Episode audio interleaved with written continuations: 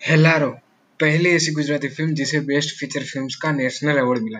कुछ फ़िल्में ऐसी होती है जिसे दोबारा बनाना नामुमकिन है मतलब कि सिर्फ़ एक ही बार इस टाइप की फ़िल्में बनती है, और हेलारो एक ऐसी ही देखने लायक फ़िल्म है। ये फ़िल्म की कहानी बताकर मैं अपना वक्त बर्बाद नहीं करूँगा, क्योंकि इस फ़िल्म के राइटर डायरेक्टर अभिषेक शाह ने एक ऐसी रियल स्टोरी को इस तरीके से स्क्रीन पर दिखा है कि जो ना सिर्फ़ देखने में अच्छी है, लेकिन आपके दिल को भी छू लेती है पूरी कहानी। एलआर की पूरी कास्ट का परफॉर्मेंस इस फ़िल्म को एक बेहतरीन फ़िल्म बनाता है। और तो और अच्छी कोरियोग्राफी बेहतरीन डायलॉग्स और दिल को छू जाने वाले गाने इस फ़िल्म को और भी खास बनाते हैं और और भी देखने लायक बनाते हैं।